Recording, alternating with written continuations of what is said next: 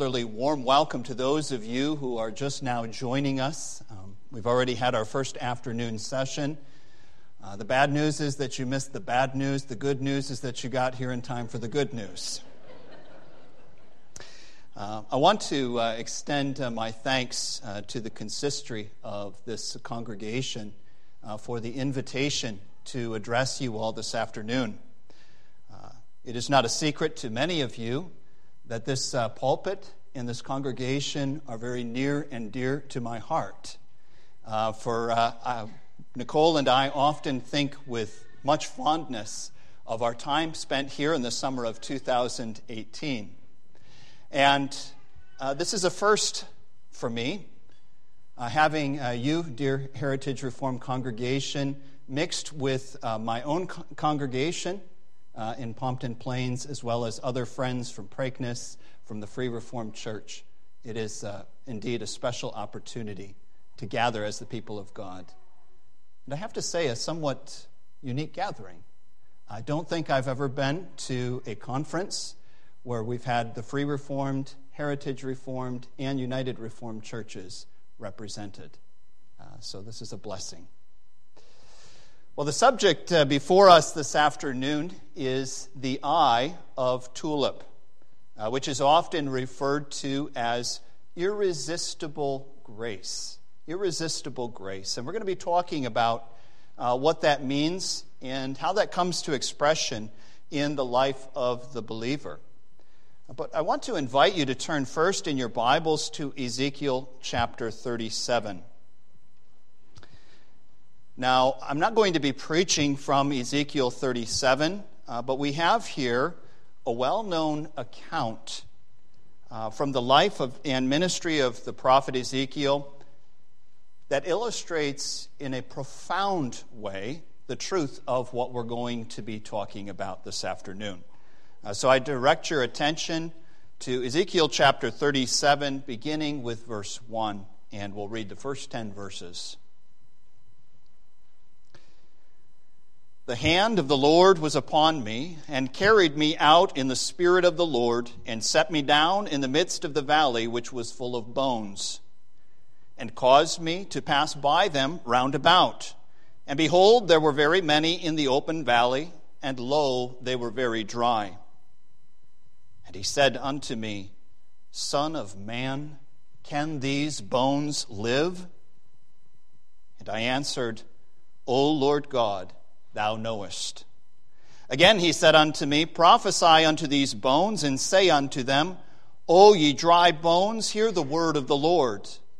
Thus saith the Lord God unto these bones Behold, I will cause breath to enter into you, and ye shall live.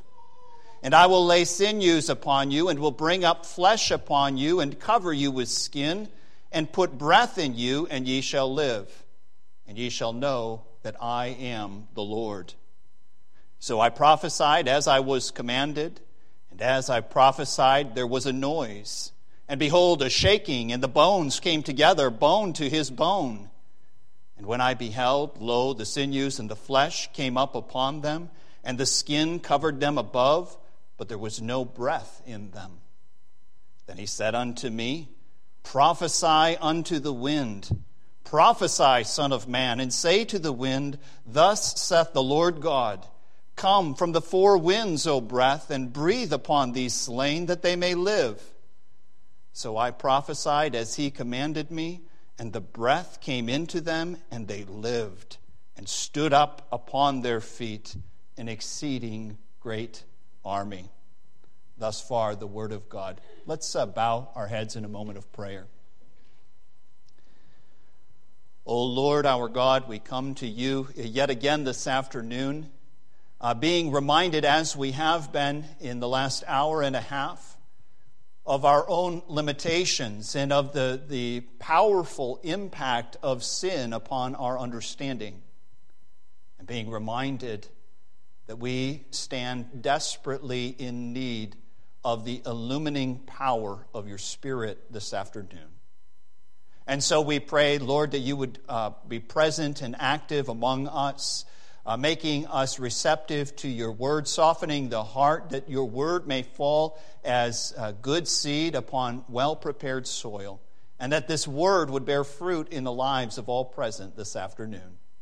Lord, may you be glorified in this uh, time together this afternoon, for we ask it all in the name of and for the sake of our blessed Lord Jesus Christ. Amen. So, we are familiar with the acronym TULIP. We've talked about that a bit uh, over the last two days.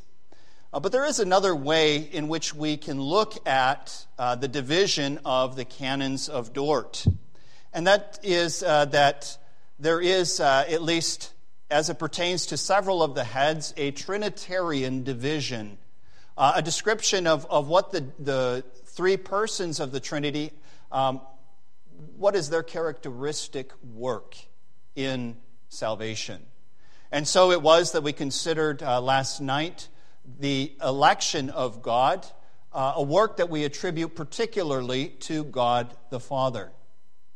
And then following that, we spoke of the atonement of Christ, that price which the Son of God has paid in order to obtain, uh, to purchase those whom the Father has elected.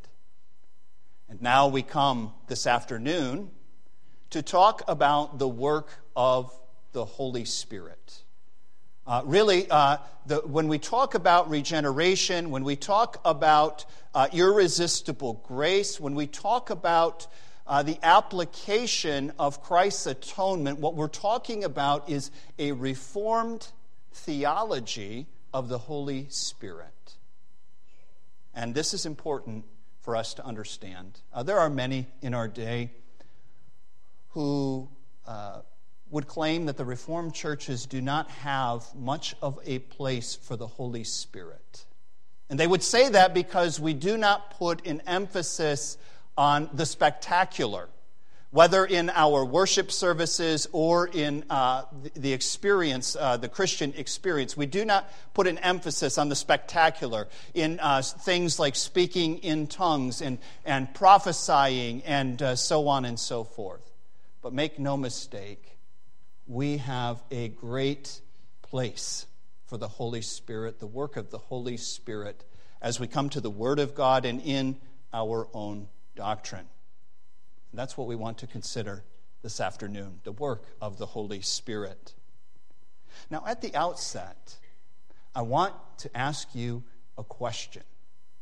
Now, this is a long question, it is a carefully worded question, so you must pay very close attention. Is the grace of God the beginning, continuance, and accomplishment of all good?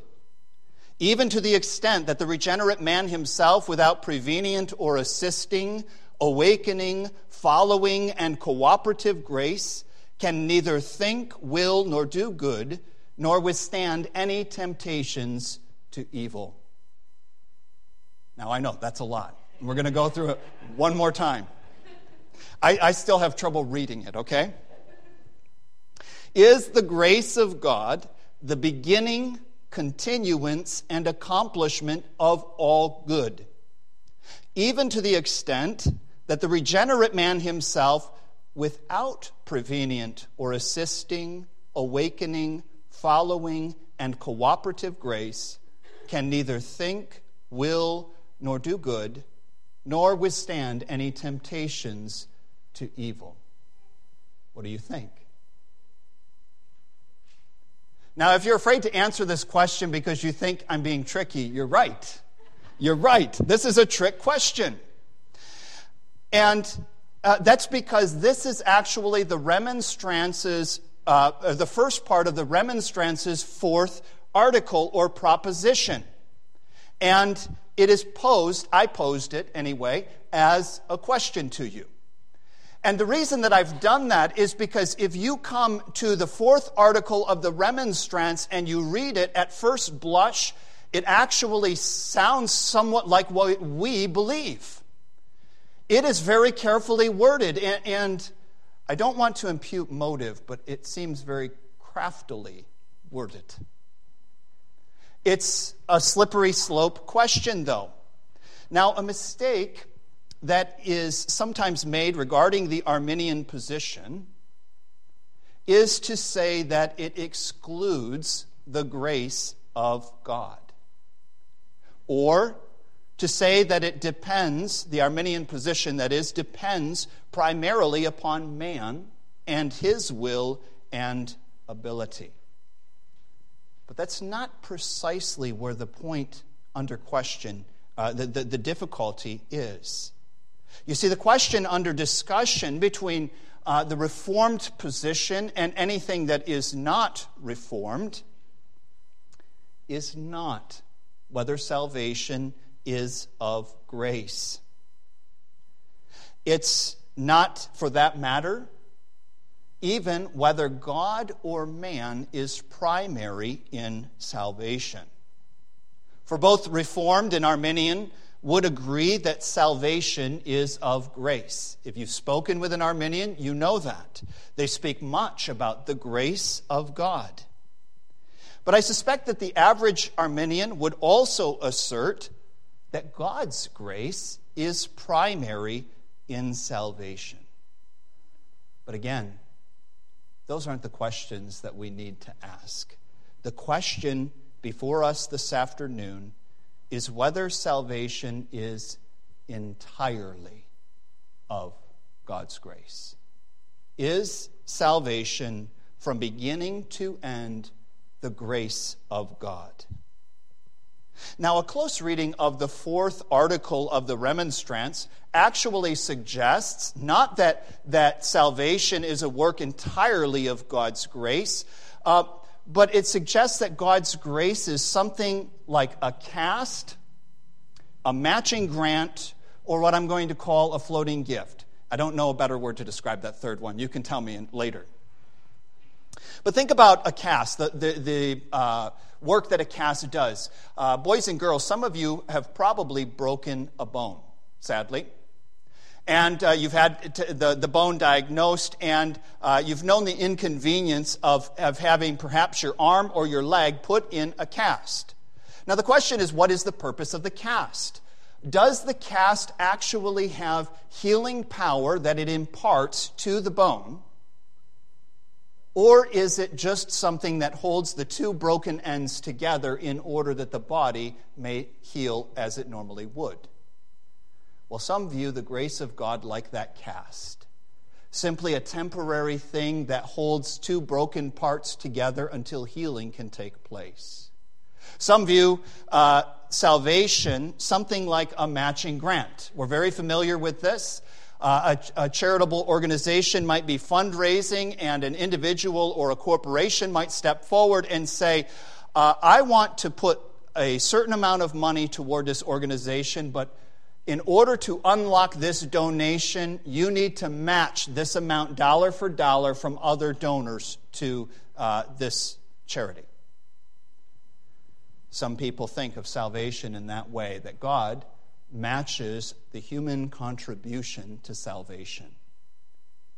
And others uh, take that view of the floating gift, as I'm calling it, and they say, well, this is, uh, this is how much has to be raised in order to uh, reach this particular goal or, or to achieve this thing. And somebody steps forward and says, I'm going to donate whatever you are not able to make up on your own. So you need $100,000. If you raise $60,000, I'm going to pitch in 40 so that I bring you to 100. If you raise $90,000, I'm going to pitch in $10,000 in order to bring you to your 100. And that is the way, very often, that salvation is viewed. In each of these cases, an ultimate goal is reached through cooperation or support. But is this the way that the Bible describes salvation? And our answer is a firm and resounding no. To suggest that salvation is in any sense the product of cooperation between God and sinful man is problematic on at least three levels. And I think you could probably, with some thought, come up with more. But consider, first of all, that to suggest that God's grace is supplemental rather than comprehensive is anti biblical. Consider the following passages. Uh, we read in John chapter 1, verses 12 and 13 But as many as received him, that is Jesus, to them he gave the right to become children of God, to those who believe in his name, who were born not of blood, nor of the will of man, but of God. Boys and girls, according to John chapter 1, how is somebody, how does somebody become a child of God? Well, according to John, the answer is that such a person becomes the child of God, is born, if you will, as a child of God, not by the will of man, not by the wisdom of man, but of God.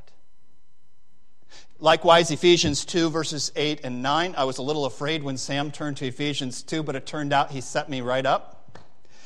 Um, and we read in these well known verses 8 and 9 For by grace you have been saved through faith, and that not of yourselves. That is, uh, uh, most uh, would take that to be referring not simply to the faith, but the, the whole salvation being referred to here. For by grace you have been saved through faith, and that not of yourselves.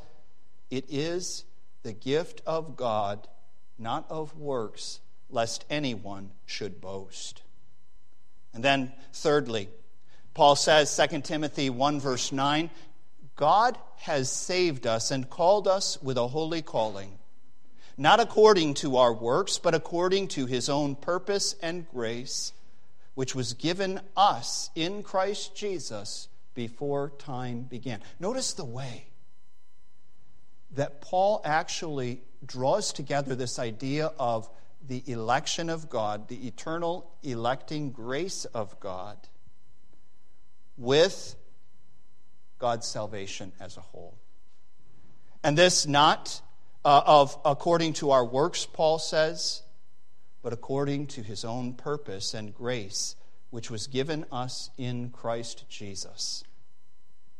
Now, we could add many, many passages from Scripture in this place that would all speak to the same basic point.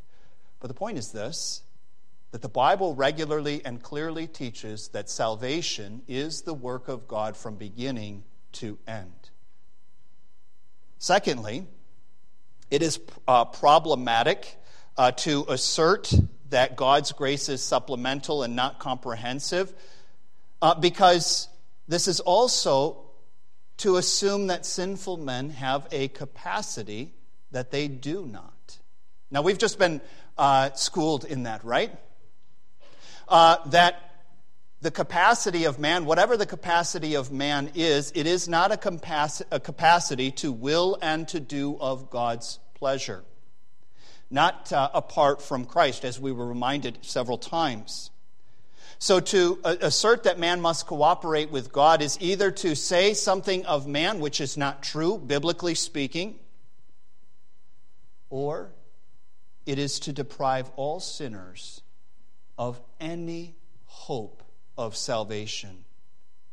Because it makes God to require of man that which he is incapable of, and that which God does not himself provide. Then, thirdly, this teaching that the grace of God is made available to all men indiscriminately is problematic because it promotes pride. It actually feeds the pride of man while simultaneously depriving God of his glory in salvation. The idea put forward by many, as we heard uh, last night, is that Christ in his death purchased the possibility of salvation for all men. But that now it is left to each to make his or her own decision. While minimizing the value of the death of Christ, this also suggests that though all men are created equal, and all men have received an equal measure of grace by virtue of Christ's death, some make better use of it than others.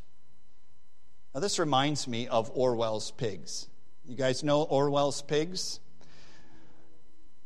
All animals are equal, but some animals are more equal than others.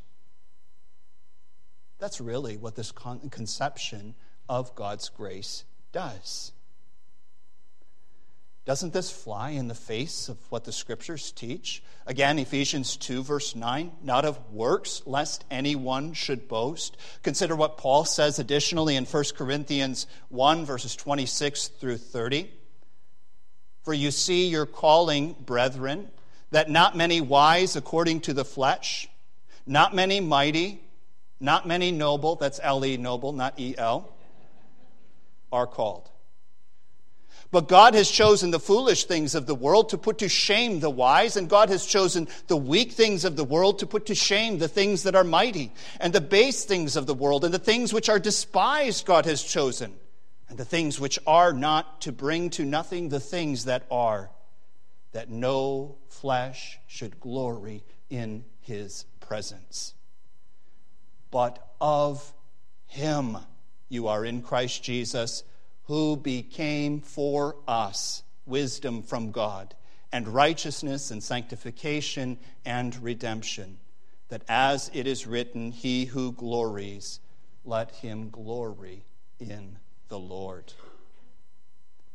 You see, to undermine the particular and comprehensive grace of God by necessity actually feeds pride.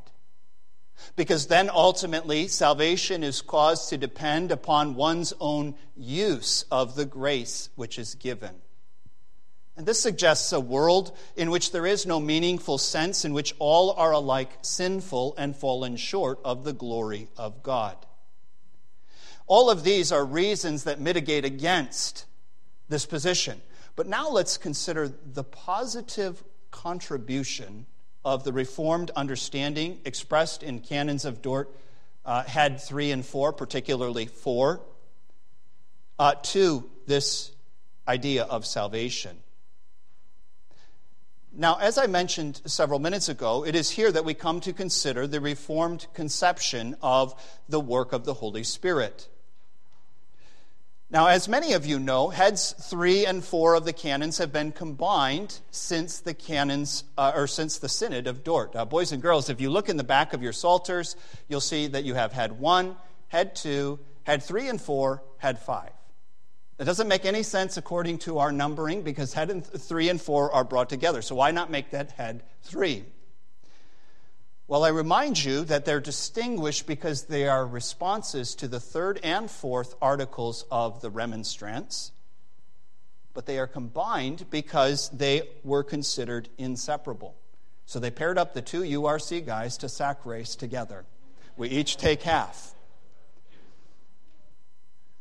And these are inseparable because our understanding of the total depravity of man requires an explanation of how anyone, quote, incapable of saving good, prone to evil, dead in sin, and in bondage thereto, may come to enjoy the blessings reserved by God the Father in election and secured by the blood of Christ in his atonement. Now, what our method is going to be in our remaining time together this afternoon is I want to uh, give you a summary of what I see as the most uh, distinctive emphases of the Canons of Dort, Head 4. And I'm, I'm collapsing here because every article uh, of which there are 16, uh, I think in my section it, uh, it's roughly 12, or uh, 10 rather. Um, every article brings its own contribution to the table, but I've tried to collapse these a little bit uh, so that we can get them down to six, hoping that that will make it a little bit easier to remember. But the first of these distinct emphases is this that God's Word, more particularly the gospel of Jesus Christ, is the chief means that God uses to save sinners.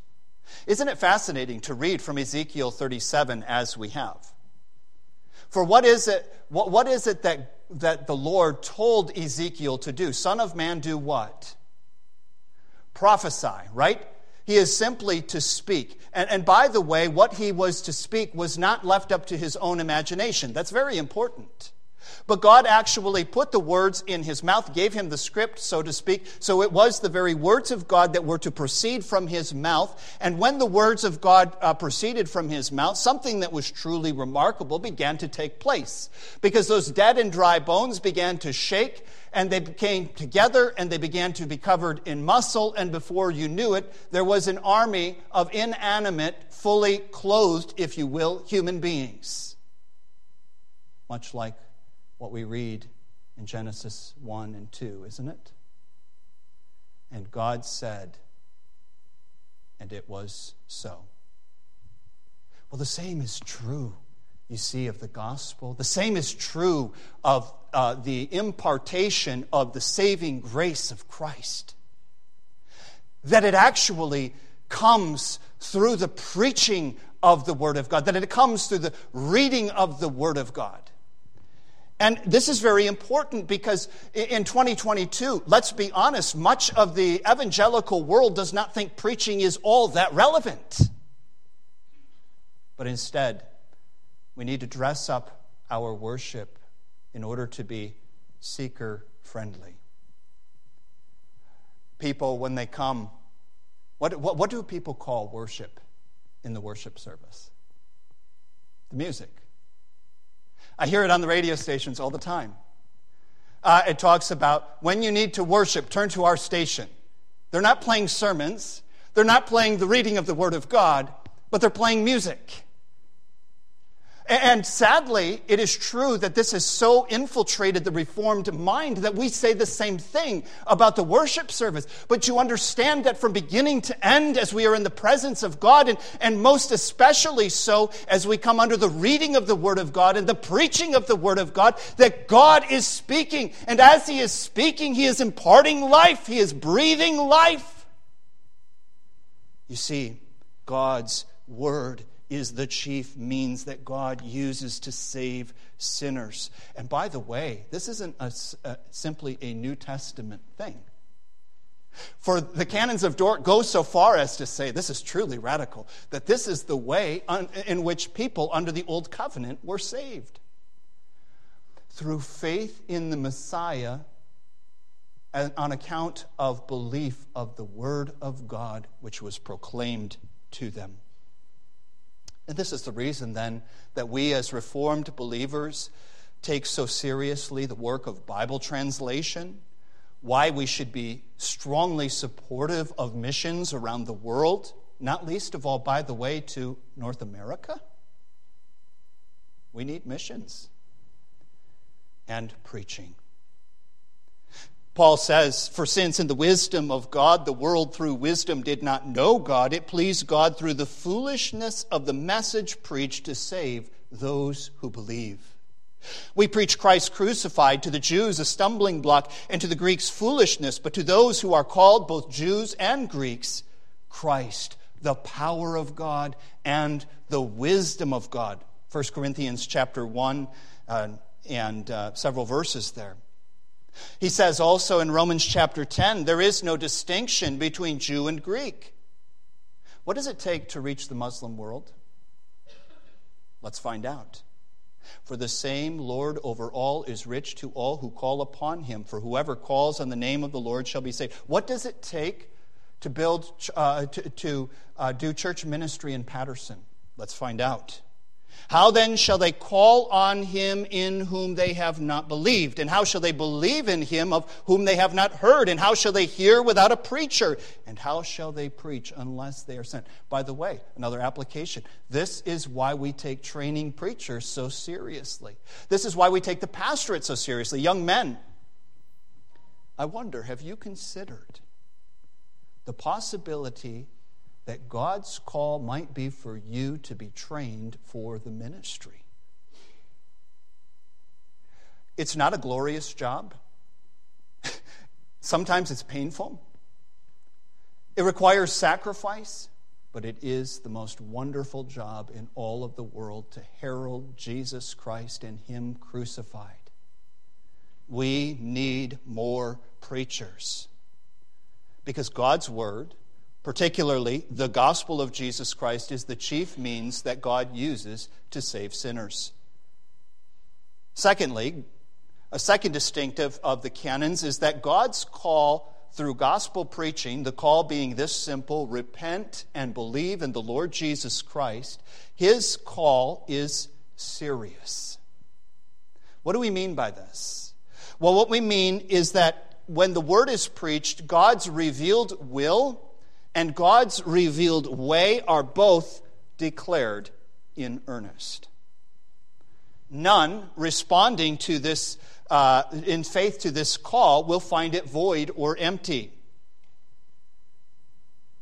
Now, some, uh, particularly in, in various Reformed circles, sit under preaching for many, many, many, many years, hearing Christ proclaimed, but saying, I don't know if Christ is for me. They sit in worship services, perhaps uh, asking the wrong questions Am I elect or am I not? How do I know if I'm one for whom Christ died, or how do I know maybe I'm not? You see, these are the wrong questions. These are never questions that the Bible enjoins upon the person who's sitting under the preaching of the gospel. The, the, the command that is enjoined upon everyone listening to the preaching of the gospel is repent and believe in the Lord Jesus Christ and you shall be saved. You see, there's a command and there's a promise adjoined to it. And God is expressing himself seriously. Uh, how awful would it be? I hope you've never had this experience that you showed up at a party that you weren't invited to. I've not had that, but that would be terrible. You get to the door, and uh, somebody looks at the list, they say, You're not invited. Nobody has ever had that experience with Jesus. No one.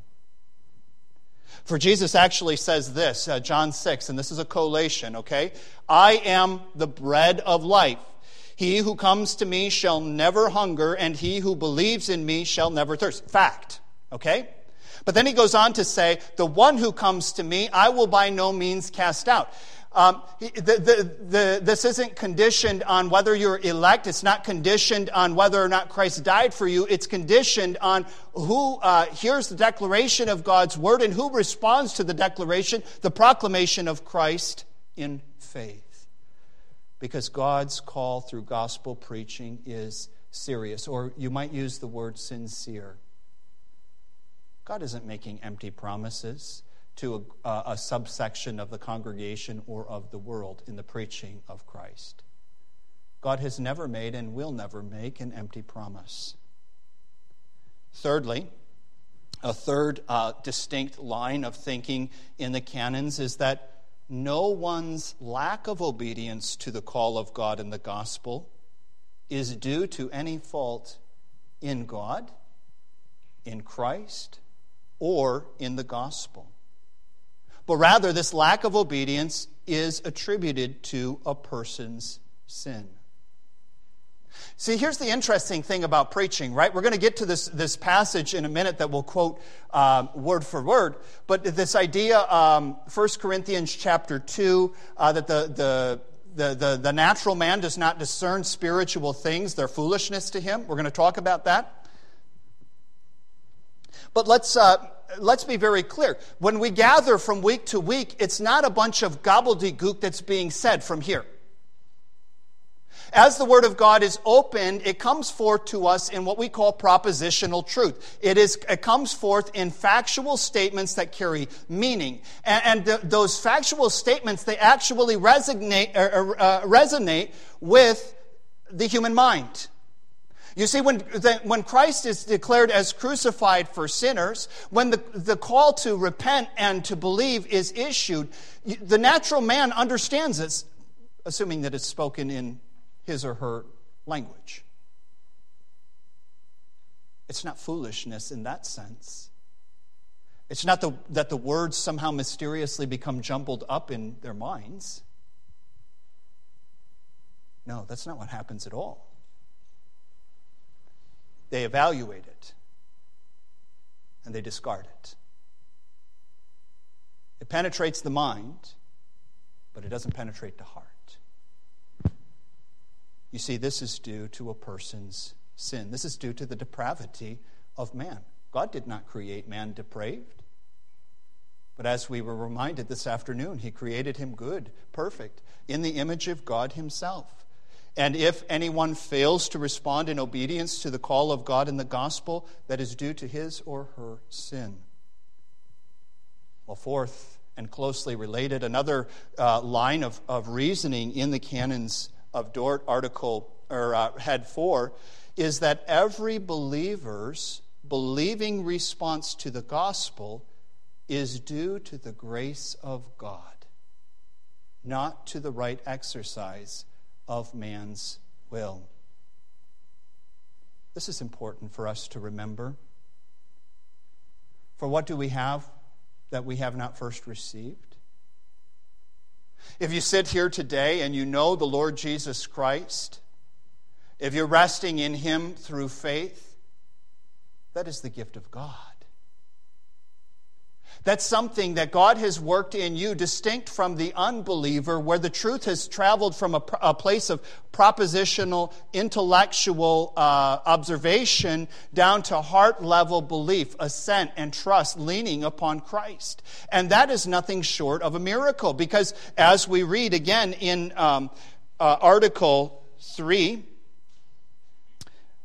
that uh, all men are conceived in sin, by nature children of wrath, incapable of saving good, prone to evil, dead in sin, and in bondage thereto. Where do you think they got that language from?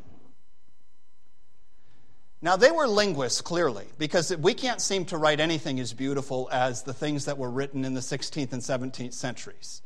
And I agree with Pastor Lewis, who said that the canons of Dort, far from being cold, are the warmest of all of the Reformed confessions. I, I, I believe that. I, uh, concluded that a long time ago. But it's not that, that they're just simply writing in 17th century English and, and uh, they, they sat around and they looked at each other and they say, Well, you know, what, what idea do you have, brother? And what idea do you have? They came to the Word of God. Their idea is drawn from this book and they clearly concluded that every believer's believing response to the gospel is due to the grace of God and the grace of God alone. John 6, again, a compilation. Jesus says, This is the work of God, that you believe in him whom he sent. Do you believe? If so, that is the work of God.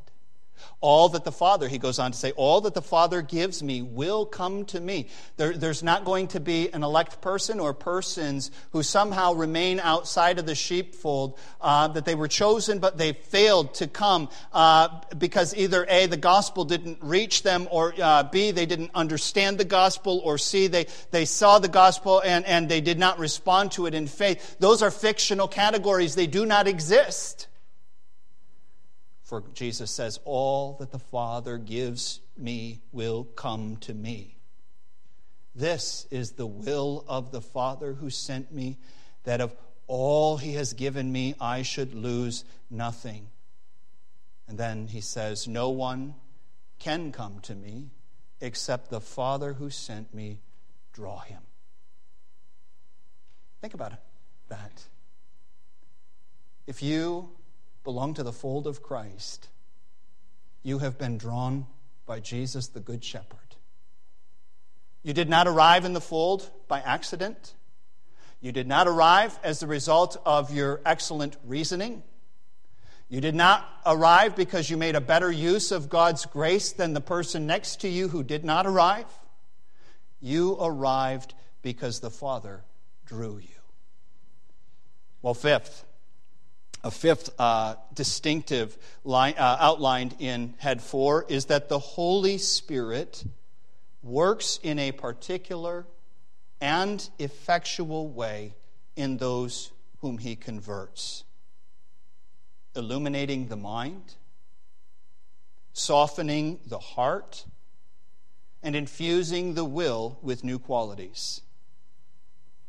See, this is the beautiful thing. We were confronted with what seems to be uh, an immovable obstacle when we talked about head three and the depravity of man, uh, because what we concluded is that all men are alike under sin, all uh, men are alike fallen uh, away, uh, all men are sinners, and, and they have not actually the capability in them, by virtue of their sin, to believe.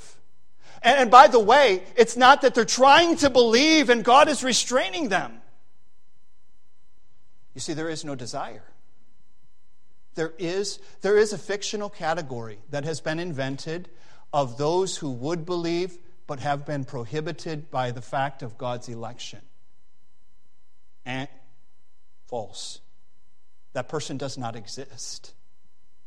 That person does not exist because it is uh, it is outside the very personality and character of a dead in uh, trespasses and sins sinner to desire God. Rather, as we were reminded, we are only enmity toward God in our natural state. But the thing is, is that God enters into the picture much in the same way that he does in uh, Ezekiel chapter 37. And as he comes in, he does a uh, marvelous work. Uh, Article 11 of Head 4 says this when God accomplishes his good pleasure in the elect or works in them true conversion, he not only causes the uh, gospel to be externally preached to them and powerfully illuminates their mind by his Holy Spirit, that they may rightly understand and discern the things of the Spirit of God, but by the efficacy of the same regenerating Spirit, he pervades the inmost recesses of the man. He opens the closed and softens the hardened heart, and circumcises that which was uncircumcised, infuses new qualities into the will, which though heretofore dead, he quickens. From being evil, disobedient, and refractory, love that word, he renders it good, obedient, and pliable, actuates and strengthens it, that like a good tree, it may bring forth the fruits of good actions. And all of this by His Word and by His Spirit. And, and, all of this, by the way, the way in which the canons picture it is, is not something that takes place over an extended period of time. But, but that, that the Spirit of God, eh, that, that process of coming under the Word of God, that may be for a very long time. But when the Spirit of God actually enters in, it's as if He touches the will and what the will does is the, the immediate response of the will, touched by the Spirit of God, is to reach forth its hand in faith. That God has infused that will with an entirely new desires. And we are irresistibly drawn. Another caricature the, the, the believer dragged kicking and screaming by the hair into the kingdom. That's the wrong understanding of the word irresistible. We know what it is to encounter things that are irresistible, as we say. And, and it's like a magnet. We, we can't, perhaps it's a food, I hope it's not. I, I, I hope it's uh, at least a person in your life. And you just gravitate toward that person. You want to be by them. Uh, to be with them gives you pleasure. And so it is with the will that God has infused with new qualities. It responds willingly, arms wide open Abba, Father. Have mercy, Lord Jesus. This is the way in which this is described in the canons, it's the way that it's described in the Word of God. Again, Paul, 1 Corinthians chapter 1 For the message of the cross is foolishness to those who are perishing but to us who are being saved, it is the power of God. You see, uh, how many times did you hear the message of Christ and Him crucified? Before one day you heard the message of Christ and Him crucified, and it was as if you heard it with new ears, and you say, I've been coming to this church for years, and I swear I've never heard that. Now, many of you have grown up in the church, as did I. And yet, I actually had that experience in my life that I look back and I say, Was the gospel preached for 25 years where I was? Because I don't remember hearing it. But then my day came, and I heard the voice of the shepherd calling me, and I could not stay away. He goes on to say, he says, My speech, chapter 2, my preaching, that we're not with persuasive words of human wisdom, but in demonstration of the Spirit and of power. Later in chapter 2, he says, No one knows the things of God except the Spirit of God. Now we have received not the Spirit of the world, but the Spirit who is from God. Listen to this that we might know the things that have been freely given to us by God. This is because the Holy Spirit works in a particular, that is, individual, and effectual, that is, irresistible, achieving the purpose for which He sets forth, particular and effectual way in those whom He converts. And He infuses, He illuminates the mind, He softens the heart, He infuses the will with new qualities. Sixth, and finally, a final distinctive is that faith is not simply offered to man to be accepted or rejected. Uh, there's that classic, you know, what do you do if somebody offers you a gift? You know, and, and, and we're not going to go further down that. But the confession, uh, our, our canons actually say this rather, it is, quote, conferred, breathed, and infused into him. He who works in man both to will and to do produces both the will to believe and the act of believing also. You see, it doesn't come without batteries. Faith doesn't come without batteries. It doesn't even come with a switch that you have to turn on. It doesn't come in that ridiculous ch- children's packaging that takes two hours to get undone. But when, when the Spirit of God actually imparts faith, it is, it, it's complete. There's this, uh, it's like one moment there is not, and the next moment there is unveiled this work of God inside of the heart. I believe. How can it be? It is the work of God. Paul says, Philippians 2, verse 13, For it is God who works in you, both to will and to do for his good pleasure. So then, in uh, these few minutes together, we've uh, unveiled several caricatures, and we're going to boot them out of the sanctuary now. The noble pagan, again, L.E., that's saved apart from the preached word of God. The Bible does not know of any such category. How shall they believe if they have not heard? So we must be in the work of missions we must be immersed in the work of missions. That is the call of God on our lives. Secondly, the idea that Reformed theology treats people as stocks and blocks. Uh, a more accessible uh, illustration for us would be like a puppet or a robot.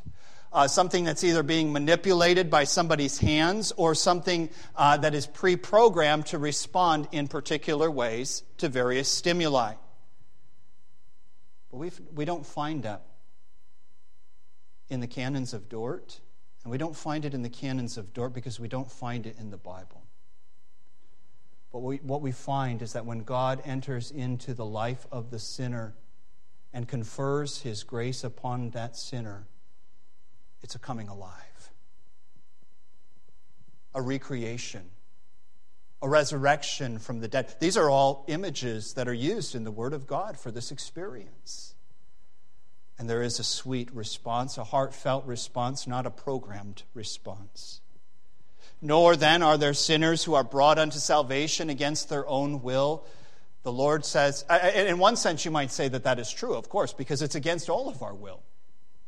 Uh, but but that, that uh, you would actually have somebody who, who is a converted child of God who's still kicking and screaming, saying, I don't want to be here. It's silly. It's nonsense. It doesn't exist. And then, fourth, that some sinners earnestly desire to be saved apart from the regenerating grace and influence of the Holy Spirit. That's just simply not possible. I have heard it said, by the way, in circles that are familiar to us. Something along this line I earnestly desire to be saved, but God hasn't worked in my life yet. That's not biblical. If you truly have that desire, you have that desire because God is calling you. But maybe, maybe it's actually a spiritual laziness. Maybe that's your own way of resisting the call of God. But he calls again tonight repent and believe, and you shall be saved. So then, the Reformed doctrine does not undermine evangelism, rather, it promotes it. But the Reformed doctrine of salvation also, by the way, this is actually contained in the canons of Dort, encourages prayer to God for unconverted friends, family members, neighbors, because He alone can bring the dead to life, thereby renewing the will and creating faith. Thirdly, and this is a word in season, I hope, the Reformed doctrine of salvation promotes humility. The most incongruous thing you can meet is a proud Reformed person. And yet I seem to meet scores of proud Reformed people. Why shouldn't we be proud? We have the best doctrine under the sun. We shouldn't be proud because the one who truly understands these doctrines is brought lower than low.